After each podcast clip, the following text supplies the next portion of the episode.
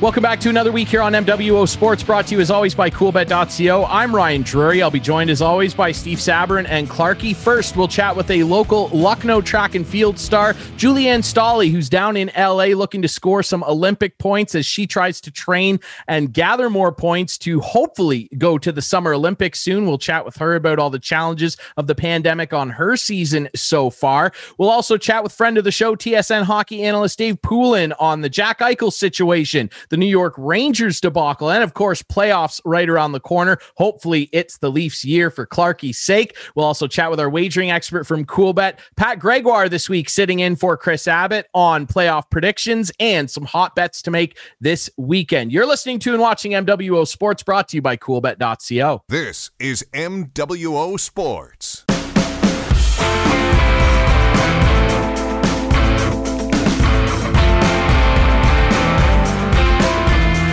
To another week here on MWO Sports. Ryan Drury alongside Steve Sabourin and Clarky as always. And we're very pleased to be joined by a special guest from the area, track and field star Julie-Anne Staehli from Lucknow. How are you, Julie-Anne? I'm doing well. Thank you for having me on. This is exciting. It is exciting, and you're doing exciting things, and we're very stoked to talk about it. Now, you're in California right now, correct? I am. I'm in Los Angeles. Yeah. Oh, LA, big time. That's nice. Now you're down there. You recently competed in a, a pretty incredible event down there, a USA uh, track and field event. Um, tell us, first of all, a little bit about yourself, how you got into track and field, and the event that you just participated in and did pretty well in. Yeah, so um, I guess I'll start with the getting into running, I guess specifically, but um, yeah, I just throughout school, I mean, I played all sports growing up, but running was always kind of the thing I was best at. Um, and then kind of going into high school, I started to focus a little bit more, I guess, on cross country and track. And then once I started at university, I went to Queens, and uh, that's when it sort of took off. So ever since then, um, it's been almost coming up 10 years. I started in 2012 um, in Kingston. So it's been sort of a steady progression since since then. And uh, luckily, just the season has been coming together um, in the midst of everything that's going on. But I'm just super grateful to have these opportunities. And um, it's been really competitive and at times stressful to kind of navigate everything with with the pandemic. But um, I don't take these, uh, yeah, these opportunities kind of for granted. But so it's been um, great, and just being able to come out to California, um, the USATF Golden Games um, is a pretty high caliber meet. It's gold label, so there's a lot of points um, for competing at these kind of major competitions. Um, so I was just really lucky to be able to get in, and uh, yeah, it worked out pretty well. Julie-Anne, take us through a typical week. Like, what's your training schedule like? Like, what does it take for a, for a top notch athlete to train and to get ready for big events?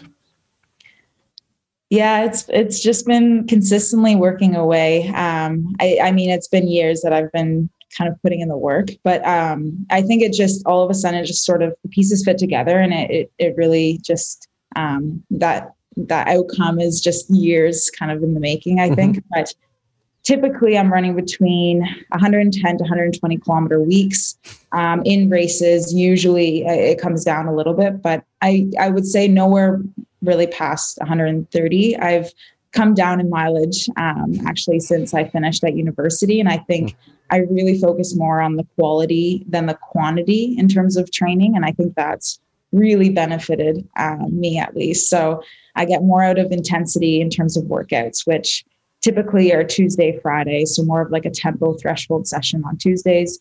Um, Friday is usually something speedy on the track. Um, and then Sunday is typically a long run. So anywhere between 18 to 22 kilometers or so. Um, and yeah, so that's kind of the running um, portion of it. And then I, I do um, weight room strength training three times a week um, with that as well, which has been great in terms of um, injury prevention and uh, just being more robust. So. And is that why you went to LA? Just the weather? Just it's it's better to train, easier to train, getting outside. So I'm I'm here uh, mostly just for racing um, right now. So it was just okay. because of the opportunity that came up. Um, so I will be here uh, coming up this weekend as well. I have another race in Irvine at the Sound Running Track Meet on Saturday. Um, and that will be kind of my last 5,000 um, for sort of this kind of training block. And then I'll take some downtime. Um, and then I'm just in the midst of trying to figure out if it makes most sense to come home, do a quarantine, and be back in Ontario. Mm-hmm. Um, but I'm just waiting to hear whether or not um, our national trials, uh, Olympic trials, will be happening in Montreal in June. If those are canceled, then it maybe mo- makes most sense um, to actually stay here. Hmm. Um, there's a Olympic training set up here in uh, San Diego, so. Hmm. So, with the race that you ran most recently and reaching that Olympic standard time, which is fantastic, uh, I believe just over 15 minutes to run that 5,000 meters, uh, which was almost as fast as Ryan Drury. Uh, no, uh, it, with that uh, Olympic standard, Julie-Anne, what does that mean for you uh, and the Olympics and competing internationally? Yeah, so to keep it as simple as possible, but um, for such an objective sport, it's actually there's a lot of kind of pieces that come together in order for to qualify. So every performance, every time that you run gets converted into points. So essentially um, running at big meets and placing high and running fast is what gives you um, most points. Um, and for each event, you need at least three performances in that discipline 5,000 meter. Um, so those three performances get averaged out into a score, um, which is sort of arbitrary in terms of those those points. Um, but then you get ranked. So in Canada, we'll take three per event. So you just want to make sure you're in that top three um, in terms of positioning. So until June 30th is when that qualification period ends. Um, we might have a trials happening in before then, and um, whoever wins the trials goes. Um, so that's auto spot there. But right now, we're not sure if it's just going to come down to season performances. So you just you want to put yourself in the best possible position um, leading up until there. But um, currently, um, I'm ranked number one. So just having that performance and um, you definitely can't be complacent. Um, you, like I'm going to be running another time just to really try and kind of solidify that. But it's um, it's exciting, and no matter what happens, I'm just I'm so grateful to have the mm. opportunity. And um, at this point, it's just it's exciting, and just being able to run as fast as I've ever as I've ever run is just yeah, it's been it's been really fun.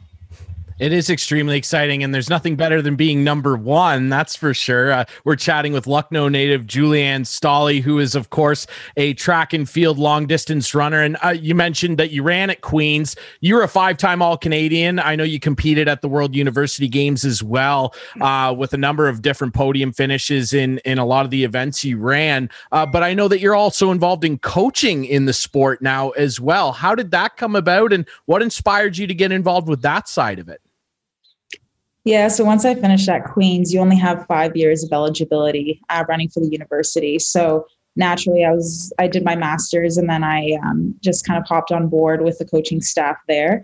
Um, then I made the move in 2018 to London, and I started my teaching degree at Western. So I just had gotten contact, and I was able to uh, to help out with the Mustangs as well for their cross country program. So um, it was pretty informal, but I think it's just it's something that I'm always um, excited about. It's just that varsity kind of um, environment, just because I had such a great experience myself, and looking ahead to kind of my future career and all of that, maybe post running and coaching, I could see is one thing that maybe um, would be a great way to give back and stay involved.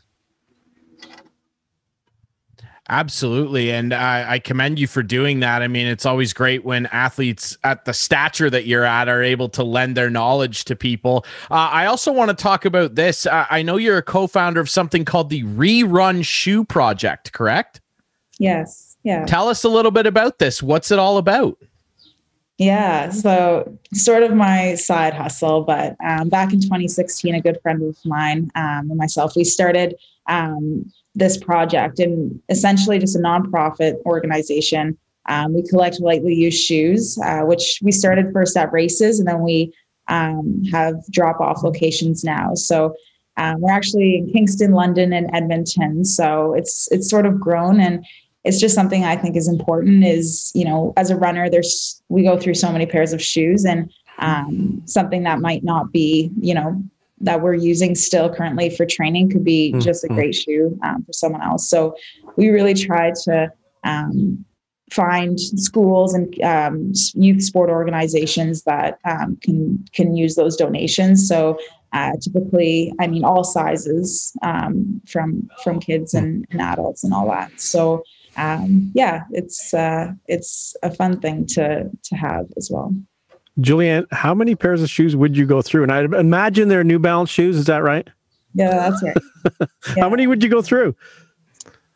Um, I'm kind of averaging almost a pair a month at this point. Um, wow. Usually, yeah, they say between you know 400 to maybe 700k per shoe, but I'm usually averaging over 100k a week. So I I try to go on the on the the less side just just to be safe in terms of injury and all that. But um, luckily, I rotate between you know trainers and, and workout shoes and spikes and stuff too, so it gives them a little bit more life. But um, yeah, I'm very thankful. Without the sponsorship, it would be it would definitely be a big cost um, to, mm-hmm. to yeah.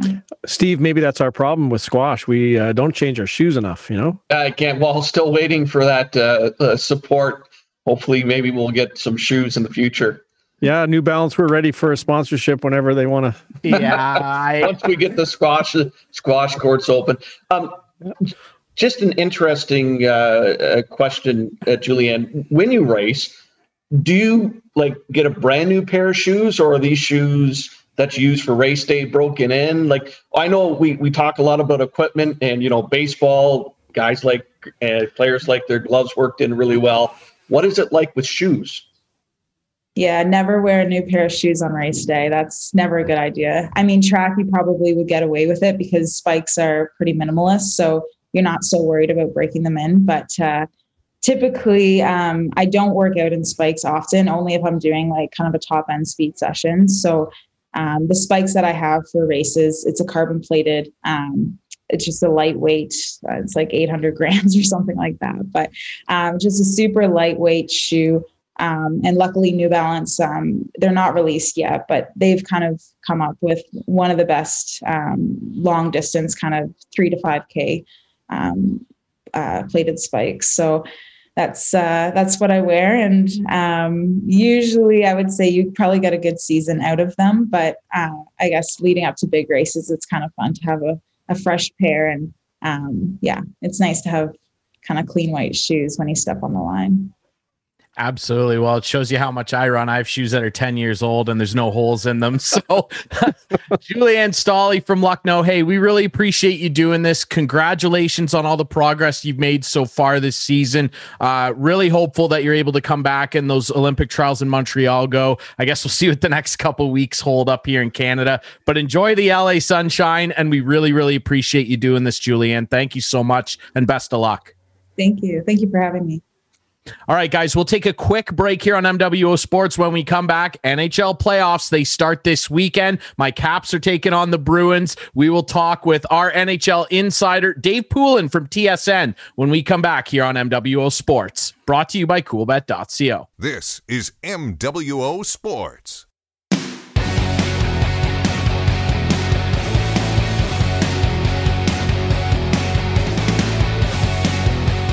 Welcome back to MWO Sports, brought to you as always by CoolBet.co. Ryan Drury, still alongside Steve Sabourin and Clarky, and we're very pleased to have our friend of the show back on, our NHL insider from TSN Hockey, Dave Poulin joins us. Pooley, how are you, man? Doing great, gentlemen. It's uh, it's a beautiful sunny day out there, and we're getting ready for playoff hockey. So a lot of good things are happening. Absolutely. Very excited for playoffs. It's all going to kick off on Saturday with my Capitals and the Bruins. Should be a great series. Some animosity there. Let's start with one of the bigger stories in the NHL though this week and and that's Jack Eichel. Now, we'll dig into the Rangers and everything going on there as well, but Jack Eichel has kind of stolen the headlines this week in terms of off-season stories, Pooley. What is going on here? I mean, Buffalo they have had a tough go of things the last decade plus. They think they've got their franchise cornerstone He gets injured this year.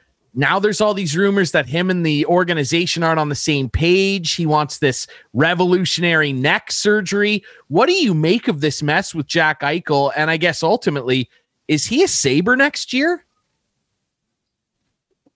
Yeah, there's a lot to work out for a, uh, a first-time general manager, without a question, in Kevyn Adams and and what he has to do and what he has to get straightened out. And the, the biggest thing that jumps out at you is the lack of communication that's gone on at all levels. Um, and, and you have to start right at the top, right? There, there's clearly been a lack of communication in the group. And the whole, like, let's start with the whole medical thing. You know, dealing with the medical thing, you put your medical team in place and, and they take charge. And, you know, that's what happens. I mean, managers, coaches, they don't get involved in medical things. They simply don't. They let their medical professionals handle it. And it doesn't sound like it was handled very well. And, you know, arguably by both sides. And communication broke down somewhere along the way and wasn't clear.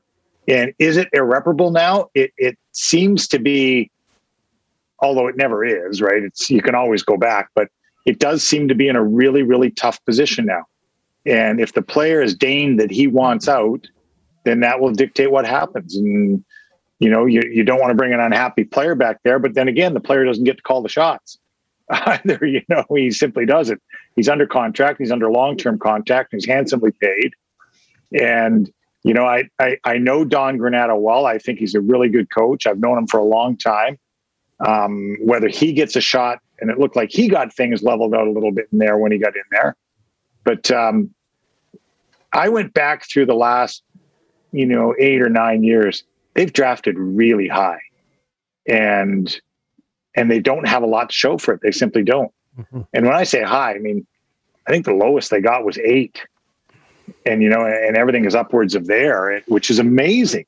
It's mm-hmm. unbelievable.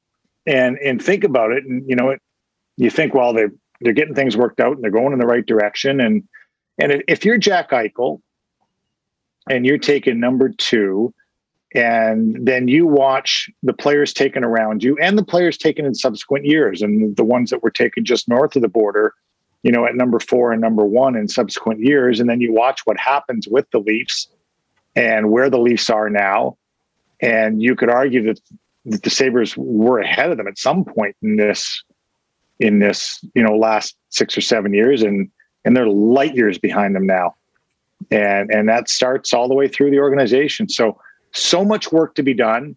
Um, I, I it seems like there's enough interest from other teams, and there normally is when a superstar becomes available. And it also seems like there's enough young assets to satisfy the Sabres. And you know, and and you need only look at you know the team up the road in Ottawa that traded a superstar a couple years ago and is continues to do magnificently from that trade, and that's Erik Karlsson. And the pieces that they were able to get back and and garner and put into place for their own foundation just keep paying rewards. So it can be done. You can move a superstar. It seems like there's a market there. It seems like there's an appetite for it. So if that's the case and, and you're a new general manager, you may just want to start anew.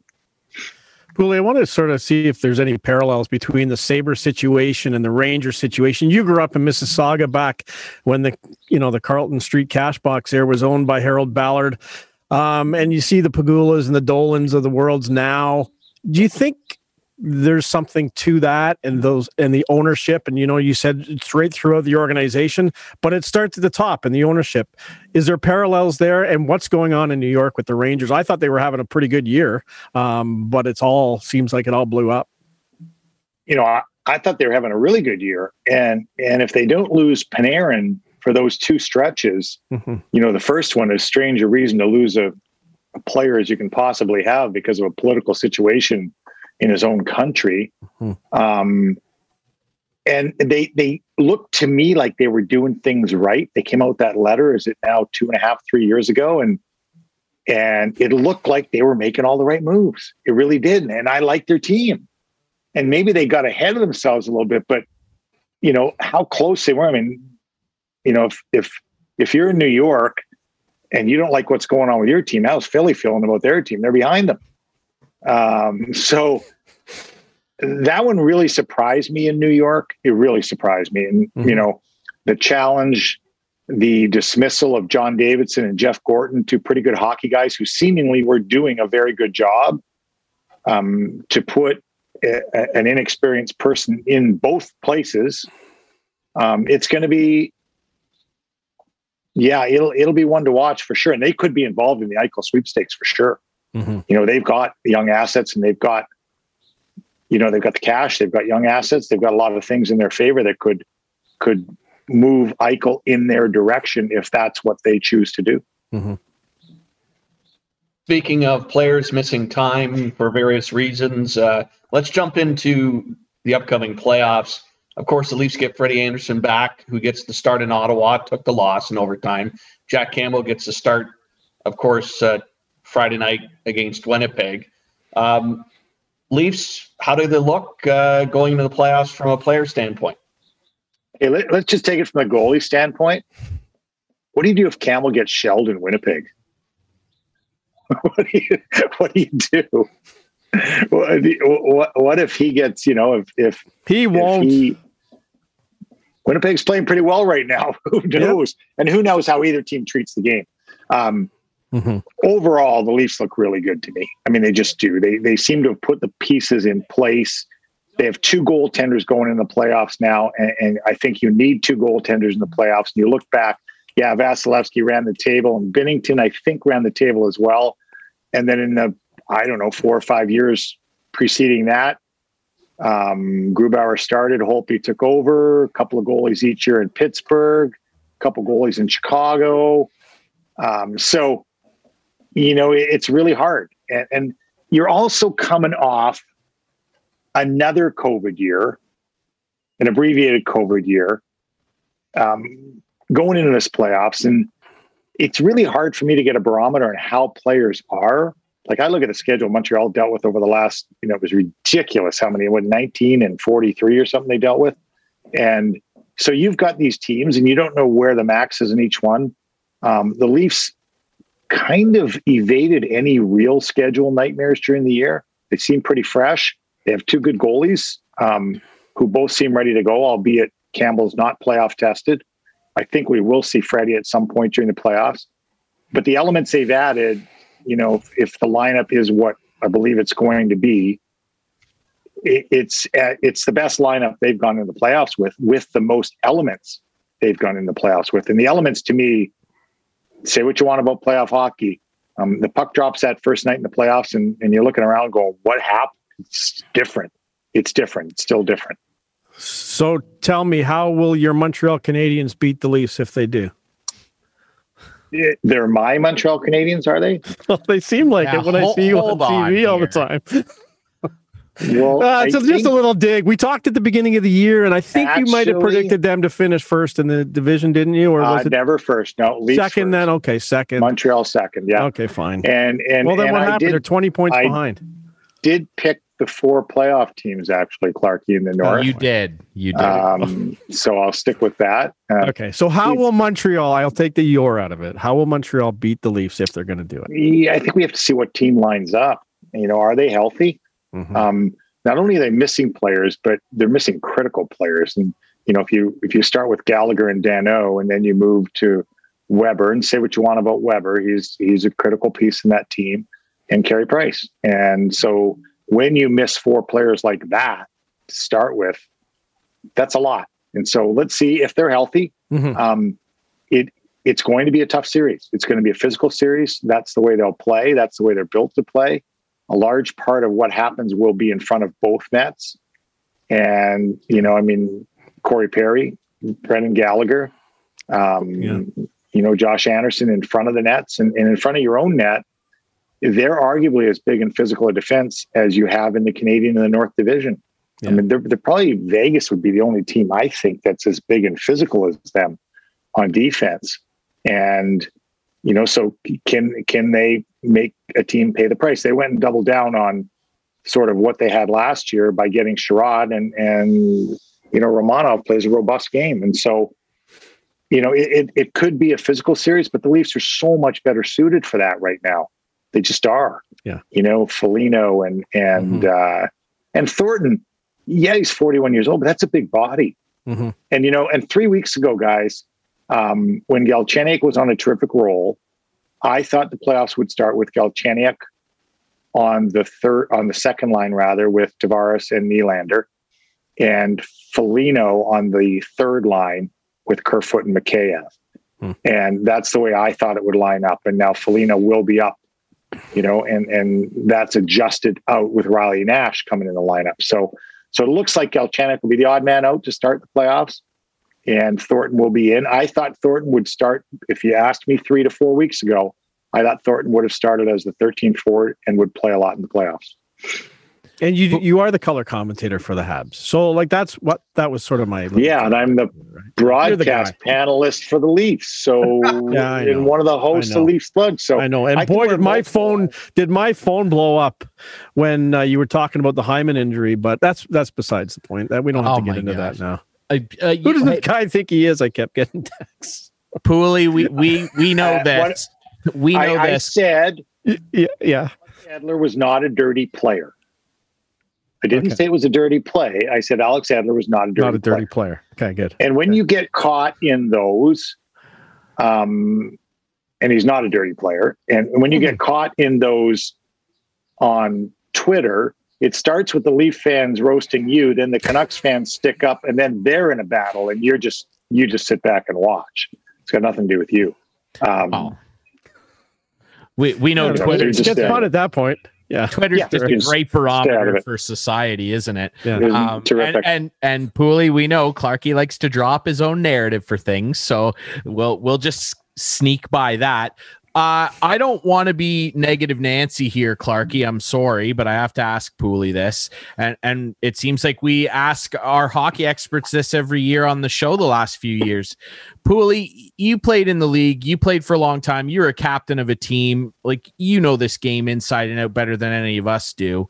Uh, and you know what winning's all about, you know what losing's all about if the Leafs, and I think we're all on the same page where I, I, they're my favorite to come out of the North in the playoffs. If they don't, God forbid it's in the first round against Montreal, we're going to have to call the ambulance for Clarkey. But even if it's in the second round, is are we going to see a similar type of managerial bloodletting like we just saw in New York? Is it just Dubas? Is it Dubas and Shanny? Like if they don't get into the conference finals this year in their weird setup they have. What does that look like in the offseason? I don't think there's change at all. Really? Okay. No, no, I don't. I don't. Um, you know, I think they're a team that's built in a certain manner. And, you know, the guys they signed, um, they signed a one year deal, Thornton Simmonds, you know, that group. And I, I think they they may tweak some of the core, um, you know, past what they've done in the past. Oh, I don't I don't think there'd be change in that in any of those positions. I think I think Sheldon Keefe, guys, is one of the best coaches in the league, and already, and he'll get he'll get um, a, a, top five vote from me for the coach of the year. I vote for the coach of the year, hmm. and and he'll get a top five. And and arguably a top three vote from me for coach of the year. That's what I think of, of Sheldon Keefe. I think he's managed the situation artfully. Um, I like the way he communicates with his guys, at least from what I see, appears to communicate very well with his guys. And I think he does a good job of managing up as well. You know, he's dealt with what he's de- what he he's got the cards he's dealt, and I think he manages it. And this hasn't been easy, guys. The the the cap machinations that have gone on, like even to get Freddie in the game mm-hmm. last night. So I looked at um, cap friendly, and so my method is to screenshot a page. So I'll screenshot a page at a time, and then I'll go back and look at it because there's so many different categories now you got the taxi squad, you got the reserve, you know, you got mm-hmm. this, you got that. And then you had the COVID grouping. And so I screenshotted it on Tuesday at like before five o'clock, and then five o'clock is the witching hour. And I went back late that night and they had moved five names total. to get Freddie Andersen. And people don't realize what they did to get Freddie Andersen in the lineup. You know, and they had to move three uh, to the Marlies. They had to move someone to the taxi squad. They had to move. I think Nason went to the Marlies. Um, Hyman went on. The, Hyman uh, went on LTIR yeah. because you could backtrack it. Yeah. You know, 24 days and 10. I mean, it was unbelievable. And Yeah. and and the reason he played games for the Marlies guys was cap related. It wasn't because they wanted him to play for the Marlies at Yeah. all. I mean, it wasn't. It wasn't. Oh, we're gonna you know ease him into the American League, and that wasn't the case at all. It was you know it was what it was.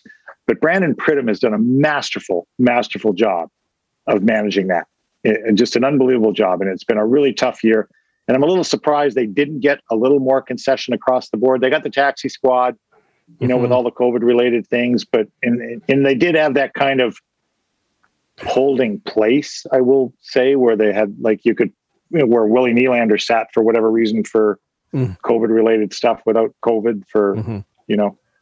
Um, but but they got through the year, and now cap is out the window, and uh, and but I don't think I don't know what went on in New York, and and they say it wasn't related to the release, but I Uh, don't know a lot of Coincidence? general managers that got fired on May fourth or May fifth or whatever with exactly. you know, I mean, it just so.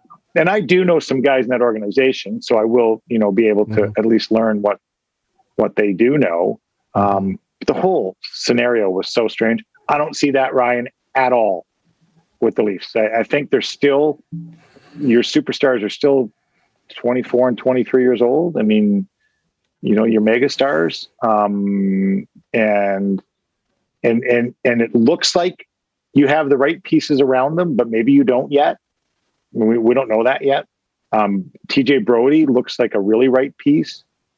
Um, they've got more to Justin Holl than I can possibly imagine. Zach Bogosian had a great year, guys. Yeah. Like he wasn't a regular. Like first of all, he didn't go to Tampa until the trade deadline, and and he wasn't in. He wasn't in the lineup all the time, right? Even in the playoffs, he wasn't. Luke Schenn was in, and uh, Jan Rutta was in.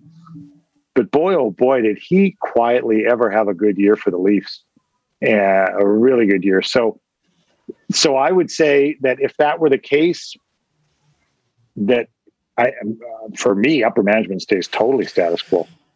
And I think uh, this is obviously one of the easiest chances they have to get out of the to, to get into the final four, um, just because the alignment. it- I know there's other tough though, teams. Clarky. I know. yeah, but it, I know. it's funny. You, wouldn't have said that three weeks ago with Winnipeg. You know, you wouldn't have. Yeah. Yeah. You know, three or four weeks ago, you're like, yeah, I don't want to see Winnipeg early. And you would have said it with Edmonton. And now you might be saying, yeah, I don't, those- those two guys look pretty good right now. Yeah. Um, you know, they're good players, 97 and uh, 29. And, and so, yes, they are. Yep. you know, so Montreal might be the least of your problems. And They should be. you don't know that either, though. They should be, but I know they don't, and I hate. I hate when I jinx myself. Clark, I, I know I, think texted one you. year, buddy. One year, I think we finished thirty plus points ahead of the Rangers, oh, yeah. and and it was my first year in the NHL, and you know, I I didn't. I played two games, and they gave us like forty page scouting reports. The New York Mm. Rangers, and I'm looking at them like, oh my god, these guys must be really good, and we got beat three straight, Mm. and it was crazy. I'm like, Well- why are we worried about them? I thought we were really good, and, and, and so. Yeah, I was going to say the Leafs don't have to look any further than last year when Montreal played Pittsburgh. That's exactly right. And Like, and by the way, better and look at Toronto played Columbus. Yes, I know, but they were tied in the standings. Montreal was way behind Pittsburgh, so Yeah. y- yes. I know, but but I'm saying they I know, were I they were nowhere know. near the team. yeah, no, for sure. Hey, we're going to see some good hockey in in the other series. What do you think is going to be like one of the uh, toughest series? Like I know Washington and Boston should be a bloodbath, but I'm Ooh. looking at that Tampa Florida series too. That should be fun to watch. Whoa. Yeah. Tampa, Florida is going to be really fun to watch. Really fun. Um, really well coached, deep. Um, doesn't Florida play about nine different goalies? I haven't been called like yet, that. so I don't know. Like Spencer Knight, that kid is that kid is going to be good. I, I'm, he's one of my favorite young goalies. As I watch, you know, when I'm doing the off tube for the U18s and the 17s and stuff, he's been one of the my favorite kids to watch. Um, you know, and then Driedger's he's played great for them, and you know, and Bobrovsky is capable of doing whatever. I still like Tampa in that series. Um, I wouldn't want to play the St. Louis Blues right now. Yeah. I wouldn't want to play St. Louis. They eerily look like they did a couple years ago to me. Now they're healthy and you know, and the the problem is when you go through a year if you're playing a team like St. Louis, they got low mileage on a couple of their key guys. You know, like Tarasenko's odometer is pretty low, and you know they they got low mileage, and so and they've won, Mhm. and they've won recently, and so you know as good as I as I think Colorado and Vegas are, and I, and- and I think Vegas does come out of that. You know, the team. There's two teams that I would argue that team that people outside of the divisions know nothing about: Minnesota and Carolina. Yeah. like you know, Yeah. you know, I know about Minnesota because in the TSN fantasy pool, I picked Kaprizov, Oh, And- good for and- you. and and nobody. You had to have one rookie, and of course the guys were like well, laughing at me, like you know, why didn't you take Stutzler or Lafreniere? And I said, we'll be fine. I'll be fine with Kaprizov. And There you go. and um, but do you really know much about Minnesota? And you you don't. I don't- Very very well coached. Dean Evason's done a great job, and and Carolina we knew was going to be good, but we really don't. You know, we don't know a lot about them. So I think it's really going to be fun to watch all the way across the board. Um, it's going to be, and it's just so funny because you can, you know, it, if you said to most people, think of what we've been through in the pandemic, right? Think of the last, all the battles we've been through and said, guys, you can change everything in two weeks. If you have two great weeks, you can change the last six months. Ooh, that's pretty tempting. You know, can you be at your best for two weeks and change the whole narrative? Like Montreal goes in last summer thinking they had a pretty good year. They had a terrible year. But they beat Pittsburgh and they pushed Philly to the max, and all of a sudden everything was looking up in Montreal. And guys, it's easier to go to the bank. It's easier to go to the dry cleaners in the summer. Like all those things are way easier. And you won a playoff series or two. Especially if you're Montreal and you beat the Leafs or the Leafs beat Montreal. Oh, absolutely. like they better the Leafs better not lose the series. This better be the one first round that they Yeah, win. Cl- I'm telling you right now. Clarky You know might not make it. Go ahead, Steve. Yeah, it's also going to be interesting too once you get past the division playoffs and you get down to the final four, because then you have matches where the teams haven't seen each other this year Right. at all. And that's a completely different dynamic. And so, like, how do you prepare as a team for teams that you've never seen before? Yeah, it's great. And even the reseeding, you know, it doesn't stay west and east, right? You get reseeded. So Mm. um, you don't know what's going to happen at all. It's going to be, it's going to be really, really fun to watch. I think, and my method of keeping in touch with the other divisions, and it's hard, um, is I try and talk to somebody each week from the other division, Hmm. and and share what I know about the North, and and glean whatever they know about, you know, their respective divisions. And so I've, I've kept pretty good track of it. I would say on the whole. Um, and you, you know, you watch the late night games, but the funniest thing about broadcasting this year, guys, in this in the North, is you feel like you have to watch games every single night because you've got the team the next night. You know, Yeah. like yeah. oh oh Edmonton's playing Toronto. Well, I've got Montreal and Ottawa, but Edmonton's going to Montreal. You know, like it's like Yeah. holy Yeah. smokes, you know the team's inside out, but you Yeah. feel like you. So I've watched within the division more than I ever have. And I For sure. and you know, like the lot the Leafs last two games, the the loss in Ottawa in overtime, um, and then Friday's game, they're they're big games because the Leafs can vault over Pittsburgh and I think Florida in the standings, which could be big, right? Like, right, and and so you're thinking, okay, what's home ice in the north? Well, it doesn't mean Well, we don't anything, know. but we don't know what it is anywhere. Right. You know, Yeah. because you know by the it, within when you play that team in five weeks or six weeks, their building could be full. Right.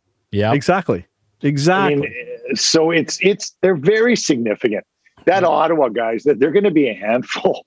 You know, they're. I don't think Pierre Dorion gets enough credit. Um, and the two Mann boys, Trent and Troy, right, the coach and the and the head scout, um, their coach of Belleville and their head scout, for for the decisions they've made, and even decisions they've made, like you know, in the Karlsson deal, taking Josh Norris, who was already drafted by San Jose and you know they they made some really really good choices and some really good picks. And yeah, some stuff has fallen in their lap. Stützle fell in their lap, and and but they've done they've done a really really good job, and they're going to be a handful. They got some nice some nice ingredients there.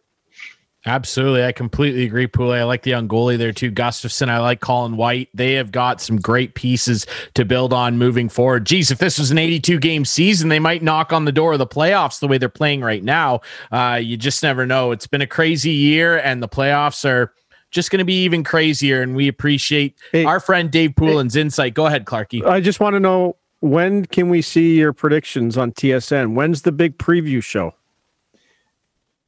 I don't know because the quiz master was oh. throwing some quiz questions at me this morning, and I said I'm not answering that quiz question ah. tomorrow night because I'm I'm under secret super special contract for the selection show or the preview show or whatever show I'm yeah. doing. I don't even know what yeah. I I don't even know what I'm doing, Clarky. But well, we'll um, watch for it. And quite frankly, I, I haven't um I haven't made them yet. I, I haven't made my predictions yet. No, I just wonder I, when the show was. That's all. I was just no. I don't even know that yet. Oh, okay. I really, okay. I, am dead serious. Well, pick the Leafs. That's all I, can tell you. That's it. Um, yeah, there's a pretty good chance. I, I can't win that argument either way. I mean, I love when I love when people call me a homer for Montreal, a former Boston Bruin and Philadelphia Flyers, a Montreal Canadiens homer. Like, you know, I my problem is um, I broadcast the game. I call the game. That's mm-hmm. what I do. I don't. I, mm-hmm. I, honestly don't go in with any sense, and maybe that's better that I didn't play for one of the teams. Or I mean, I, I just don't. You know, and I'm, I'm probably. I mean, I think our group is pretty much along those lines. MJ is a strange one, Mike Johnson, because he played for both the Leafs and the Canadiens. All the and, TSN um, guys are so good. I must say that. I we have a good group. Terrific. We have a good group. We do. do. I'm really, you know, I'm, flattered to be a part of it because it's a mm-hmm. it's a really good group. We have a lot of fun. I wish we could see each other more. Mm-hmm. You know, we just don't we don't get to hang out because we're always crossing paths, going opposite ways, and and you'd be you'd laugh, Clark, at, at a lot of times when we're in the studio and we've got our group and we're prepping for the intermission, and I'll say something, and three seconds later, Ray says it, and, and we we laugh about it all the time, right? the producer looked at me go are we mic'd in here or like you know yeah. but uh, but we do have a good group and we're all yeah. different um, yeah. we share we do share information well but we all prep a little bit differently and we present differently and i think mm-hmm. that's the good flavor of it we're you know um, we're, we've all got different backgrounds like ray ferraro and i could not be any more different as people mm-hmm. you know he grew up in the west i'm in the east he was a major junior player i was a college player he was mm-hmm Mm-hmm. You know, a big goal scorer. I was a defensive player. I mean, we're exactly that. He played for really lousy teams. I played for really good teams. And we're almost exactly the opposite. And yet we arrived in the same place for the way we view a game. It's, it's pretty cool. Cool. It absolutely is. You guys are the best. And uh, the insight is always top notch as well from our friend Dave Poulin of TSN Hockey. Pooley, we appreciate this. We're excited for the playoffs and we're excited to uh, keep watching that great work that you do, buddy. Thank you. Appreciate it, guys. Have a great time, and uh, let's look forward to the playoffs. Absolutely. All right. We'll take one more break here on MWO Sports, brought to you by CoolBet.co. When we come back, standing in for our usual wagering expert from CoolBet, Chris Abbott, is our friend Pat Gregoire. Coming up next here on MWO Sports. This is MWO Sports.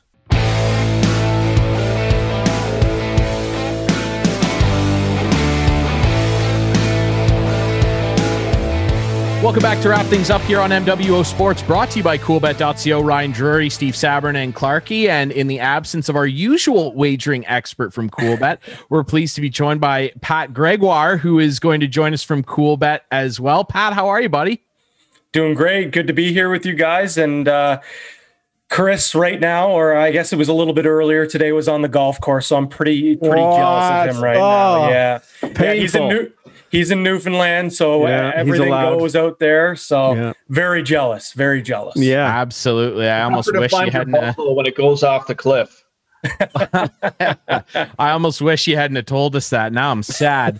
Uh, let's let's uh, spark the mood here though with some playoff predictions. Getting underway Saturday, my Capitals and Bruins. They're going to be the first ones to kick off playoff season. I guess we'll start there. Uh, we'll go around the table here and uh, give our quick Prediction on winner and games played. Pat, you're the guest. We'll start with you. Bruins or Caps? How many? All right. Well, uh, now that I know you're a Capitals fan, seeing that hat, it, I, it might change my hit pick here. But no, mm. no, I, I think the Capitals are going to win here in seven games. I think it's going to be a great series. Yes, everyone's afraid of the big bad Bruins, but this really isn't the same Bruins team that we're used to. I think it is going to be a good series. Uh, the Washington Capitals are starting to get healthy. I, I think this is going to be a battle, but I'll take the Caps at seven. I won't waste any time. I'm also going to take my Caps in seven. What a surprise, Clarky. I'm going to take the Caps in six. I feel if it goes seven, Boston always wins game sevens. As a Leaf fan, that's what I see. but I still think the Caps will win, but in six. Okay, Steve. Yeah, Caps Caps in six. Washington on a good roll, and again, the point about them get, uh, getting healthy, uh, I think they'll be overwhelming. Pittsburgh, New York Islanders. Uh, Pat, let's start with you again. Isles or Penguins? It's a tough one. This one really is tough for me. And the Islanders are a team that's perfectly built for the playoffs. Uh, they grind you, they wear you down. But at the end of the day, I have no way that I'm going to go against Sidney Crosby. This Pittsburgh team just seems like a team of destiny. So it's crazy to say, but I think I'm going to take the Pens in six here. All righty. Uh, I agree. I have the Pens in six. I don't think that the Islanders can stack up with them offensively. I think that their young goalie has taken the reins in Jarry and Geno coming back. That's never good news. And if he's healthy, he can really push you over the line. He's that type of player. So I agree. Pens in six. Clarky. Just a gut, but I think it's the Islanders. I think the Islanders will win in six. Sorry, Brian Burke. Fair enough. Hey, Barry Trotz's a great coach. He might be the best coach in the league. So you never know. Uh, Steve. Yeah, the Trotz effect definitely going to come into play. He's been there before for sure. Um, they're going to be hungry, but I'm going to go with the Pens in seven. Uh, I think Pittsburgh's going to shake off a little bit of playoff rust in the start and uh, win it in the long stretch. There you have it. All right. Clarky, let's get right down to it. Maple Leafs Canadiens. First time since 1979. You are the resident Leaf nut here, so I will let you make the pick first. I'm assuming you'll pick the Leafs. I'm telling you right now, guys, if the Leafs do not win this series, I may never appear on this show again. You have my word on that. Yes. Um, I'll give Montreal a game, Leafs in five. Okay. Pat, what are you thinking? Uh, Clarky and I seem to be on the same page here uh, a little bit. I'm going with the Leafs in five. Uh, I, I, I, a sweep is just way too hard, and this clip will live on forever. Me being a Leaf, Leaf fan, if I say Leafs in four, I will never lead this down. But I'm going to go Leafs in five. Absolutely, Steve. What are your thoughts? Uh, Leafs in five. Um, Toronto's just going to overwhelm them again with their depth, um, and again the, with the playoffs being a different beast. I don't think Montreal will have the gas. I'm going to say Leafs in six. I think Montreal will give them that thorn in the side, but the Leafs are just too good this time around to suffer another upset in the first round. So I'm going to give Montreal two games. I think they'll bug them, probably both in overtime. The Leafs will come out of this, though. Leafs in six. Let's go over to the Central Division. Carolina, we talked about it with Dave Poulin. They're a sneaky good team that a lot of people. Hey, wait, we didn't do Edmonton to. and Winnipeg. Sorry, we didn't do Edmonton. Oh, pardon me, Edmonton, Winnipeg. Pardon me, Winnipeg and Edmonton fans. Let's talk about that. I, I guess I'll start off the back of my mistake. Give me Edmonton in seven. I think that these two teams match up really well, but I think Mike Smith has a bit of playoff magic left in him. And at the end of the day, goaltending can do a lot for you. I'm going to take Connor and the boys in seven. Clarky, what do you think? I'm going to take Connor and the boys too, but Connor Hellebuyck. I really mm. think Winnipeg is going to do it, and uh, it'll be a tough, long series, seven games. But I think the Jets are going to win behind Connor Hellebuyck. He's the better goalie in this series. I I have a hard time arguing that. Steve, what are your thoughts? Uh, Edmonton in seven. Uh, and Connor McDavid is on a mission, and he's the type of guy like Sidney in Pittsburgh that could put a team on his back and turn out a win. Yeah, he might get like 18 points in six games or something. You never know. Pat, what are your thoughts on Jets Oilers? Yeah, this one, I think if you asked me maybe about three weeks ago, I would have said the Jets in six or seven. But the way that they've been playing in the last couple of weeks, it really scares me. Yes, they have Connor Hellebuyck who can steal a game, steal a series, uh, but I think it's going to be just too much to overcome. And I agree McDavid is on a mission. He finally wants to get that cup. I don't know if he's going to get it, but I do think he's going to get past here in the first round. Oilers in seven. Absolutely. It's going to be a great battle as well. Now let's go to the Central. Carolina, let's talk about them. They don't get a lot of love from people, but Rod the Bod has the boys rocking down there. They took the division. They're going to take on Nashville. Pat, what are your thoughts here? Canes Predators who snuck in. Yeah, exactly. They they snuck in, and you said it. The Canes are, f- for some reason, I guess, just because they're the Carolina Hurricanes. They're very, very underrated and going under the radar. I think they make short work here of the Preds. I'm going to say Carolina and four. Wow, the sweep. I'm going to I'm going to jump right on that and I agree. I think Carolina will sweep Nashville. I just do not think that Nashville stacks up with them well anywhere on the ice, especially offensively. So I, I I'm going to call a sweep here as well. Clarky, what do you think? Ditto. Yeah, I think Carolina sweeps in four. Yep. Rod the Bod will be flexing on the bench. Steve, what are your thoughts? A sweep is one of the hardest things to do in professional sports. I'm going to give Nashville the one game at home and go with Carolina in five. All right, let's talk about another series that's going to be a war. Florida Tampa, the first ever Battle of Florida. Guys, what do you think? Uh, Pat, we'll start with you. Tampa or the Panthers? This one's tough. This one's tough. I think on paper, Tampa Bay is the better team. Uh, but Florida, they have certainly played this team tough. I think this might be outside of maybe the Leafs uh, Montreal series. I think this might be the most entertaining one. Uh, but with that being said, we saw the we saw Tampa Bay turn a corner last year. Uh, I think they'll get it done, but I think they're they're going to be in for a tough one here. Uh, give me the Bolts in seven. I tend to agree with you. I think it's going to be quite a, uh, as we talked to, we just talked to Dave Poulin, uh, and it's going to be a tough series. I think it's probably going to be one of the toughest series um, of of the uh, playoffs. You can't go against the champ in my mind. I'm picking the Lightning in seven. Yeah, I absolutely agree. I think the Lightning will win in six as I had to dash. My computer is about to die, gentlemen, but we keep the power on on this show. And I think that the Lightning keep the power on as well. I don't know that they'll defend the cup this year. That's tough to do. Not many teams do that. I like the Lightning in six. All right. Now we're just going well, to wait, assume. Steve hasn't given his prediction. Oh, Steve, go ahead, please. Pardon me. well, quick and easy Lightning in seven. Lightning in seven. It's going to be awesome. Battle of Florida. I can't believe it's taken this long. We're just going to assume with the West. We're we're filming this on Thursday. Colorado has one more game left. If they beat LA, which we're just going to assume they do, we're going to give them a cookie here for producer Adam. They will technically be first, not Vegas. So assuming that happens and Colorado plays St. Louis, let's pick a winner there. Pat, we'll start with you. Avs or the Blues?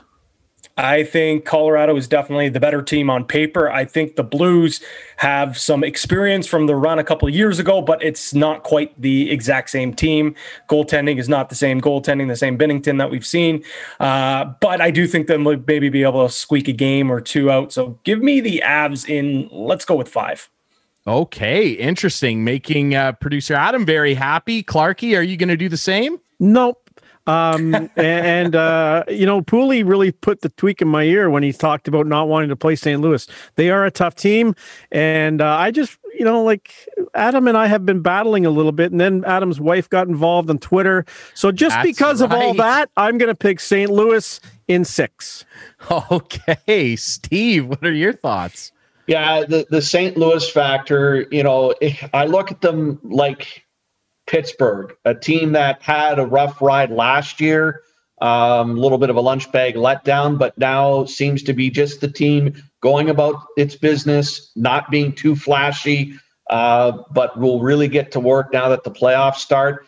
And from the Binnington situation, one of those guys that can all of a sudden flip a switch and steal one or two.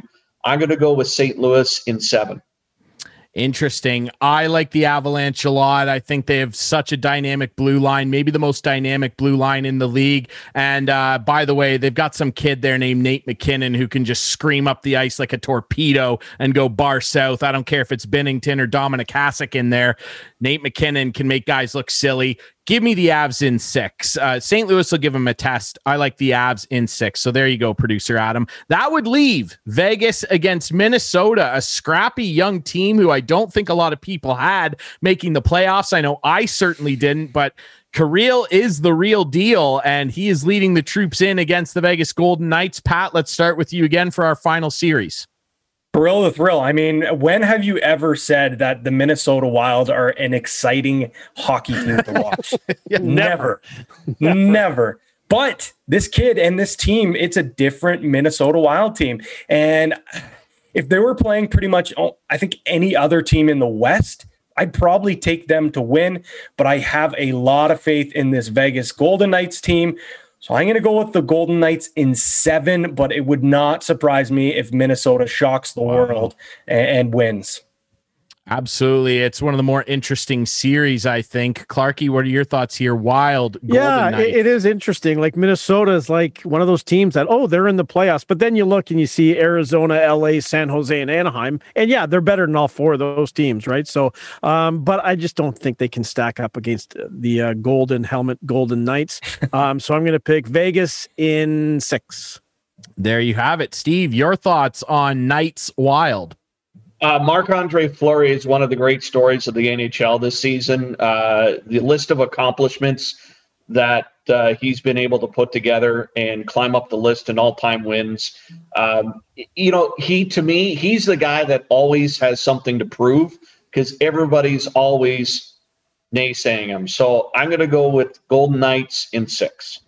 I like the Golden Knights as well. Marc Andre Fleury is one of my favorite players of all time. He passed his boyhood idol, Patrick Roy of Adams, Colorado Avalanche, in shutouts the other night was 67. Clarky, how about that number? 67, right? Some magic Thank you. there. Thank you very much. I jerk. I I like the Golden Knights. I like the Golden Knights in six. Sorry, Kirill. You'll have plenty of opportunities. All right, there's our predictions. Pat, real quick, you got any hot bets for people to get on to this weekend?